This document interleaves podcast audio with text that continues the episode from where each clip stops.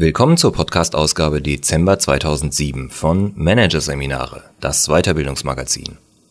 Am Ende dieser Ausgabe hören Sie einige Kurzmeldungen sowie Hinweise auf weitere Artikel aus dem aktuellen Heft. Doch zunächst Lügen im Büro. Wie ehrlich sind Ihre Mitarbeiter? Von Günter Bayer. Sie schummeln, mogeln, tricksen, verbiegen. Mit der Wahrheit nehmen es die Deutschen nicht sonderlich genau, wie eine aktuelle Studie zeigt. Vor allem im Büro wird gelogen, bis sich die Balken biegen. Das schadet nicht nur dem Unternehmen, sondern auch dem Ansehen der Führungskräfte. Denn gerade diese haben oft schlechte Antennen für Lügen. Günter Bayer zeigt, wie man sich gegen Täuschungen schützt. Hier ein Kurzüberblick des Artikels. Weiße Lügen. Warum kleine Schwindeleien im Büro sein müssen. Inflation der Unwahrheiten. Warum mehr gelogen wird als je zuvor. Die Folgen der Lüge wie Mitarbeiter mit Lügen die Autorität ihrer Vorgesetzten untergraben. Blind für Unwahrheiten. Warum Chefs häufig zu gutgläubig sind. Signale der Lüge. Woran sich Täuschungen erkennen lassen. Anti-Lügentaktiken. Wie sich Schwindler überrumpeln lassen. Unwahrheiten vorbeugen. Wie Lügen von vornherein verhindert werden können. Es ist kaum zu glauben. Die Deutschen lügen im Schnitt 200 Mal pro Tag. Das macht rund eine Lüge alle fünf Minuten. Insbesondere im Büro wird geschwindelt, geschmeichelt und geschummelt, was das Zeug hält.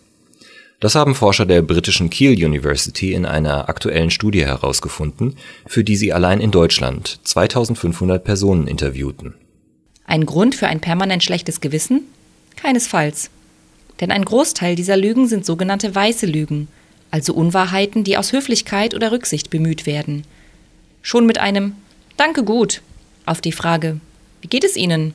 Wenn man sich eigentlich elend fühlt, fängt die Scharade an. Doch welcher Chef möchte schon etwas über die Hüftleiden seines Mitarbeiters hören, wenn er sich nach dessen Befinden erkundigt? Ihm geht es vielmehr darum, Hemmschwellen abzubauen und das Geschäftsgespräch einzuleiten. In die Kategorie der weißen Lügen fällt auch die Antwort des Abteilungsleiters, der zu seinen verhassten Kollegen sagt, ich stecke bis über beide Ohren in Arbeit, statt ich habe wirklich keine Lust, mit euch Langweilern und Schleimern Mittagessen zu gehen. Diese kleinen Lügen bewirken in den meisten Fällen das Gleiche wie kleine Geschenke. Sie erhalten die Freundschaft, beugen Aggressionen und schlechter Stimmung vor und schaffen somit die Grundlage für ein harmonisches Miteinander. Weiße Lügen sind das Schmierfett, das den Bürobetrieb am Laufen hält. Ganz im Gegensatz zu den schwarzen Lügen. In diese Kategorie fallen all jene Unwahrheiten, die allein dem Vorteil des Lügners oder dem Nachteil eines anderen dienen. Man vertuscht eigene Fehler, verbreitet Ammenmärchen über den ungeliebten Kollegen, schreibt sich Erfolge zu, die ein anderer eingefahren hat, oder verspricht, was man nicht zu halten gedenkt. Diese schwarzen Lügen machen zwar nur einen Bruchteil der täglichen Schwindeleien aus, rund 5 Prozent, sagen die Lügenforscher der Kiel University. Gleichwohl haben sie in den vergangenen Jahren ihrer Beobachtung nach zugenommen.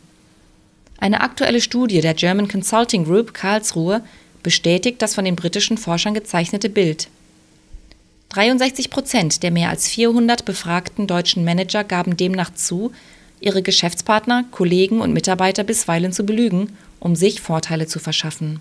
Die Karlsruher Berater fragten zudem nach den Gründen für den sinkenden Wahrheitsgehalt im Büro. Das Ergebnis? BlackBerry, E-Mail, SMS und Co. sind schuld. Vier von fünf Führungskräften gaben an, dass mit dem Einzug moderner Kommunikationsmittel die Lügenquote im Geschäftsleben zugenommen hat. Dem anderen ins Gesicht zu lügen fällt eben schwerer als Schmu zu schreiben. Ein anderer Grund für die Inflation der Lüge sind falsche Vorbilder. Ungeniert erklären etwa Politiker, dass sie ihr Wahlversprechen nicht halten können.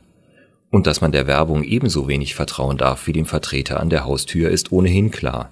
Alles Lüge. Na und? Aber gerade im Arbeitsleben sollte man schwarze Lügen nicht auf die leichte Schulter nehmen. Sie sind keinesfalls die Bagatellen, als die wir sie gerne abtun. Vielmehr sind sie der Sand im Getriebe, der den Bürobetrieb zum Stottern bringt. Das Tückische an schwarzen Lügen ist, dass sie weitere Lügen nach sich ziehen. Wer etwa seinem Chef damals im Bewerbungsgespräch versicherte, dass er fließend in Französisch zu parlieren weiß, eigentlich aber nur noch ein paar Brocken aus der Schulzeit hängen geblieben sind, muss sich wieder einer Lüge bedienen, um zu erklären, warum er den neuen Kunden aus Frankreich nicht übernehmen kann. Und wenn die Mitarbeiter spitz kriegen,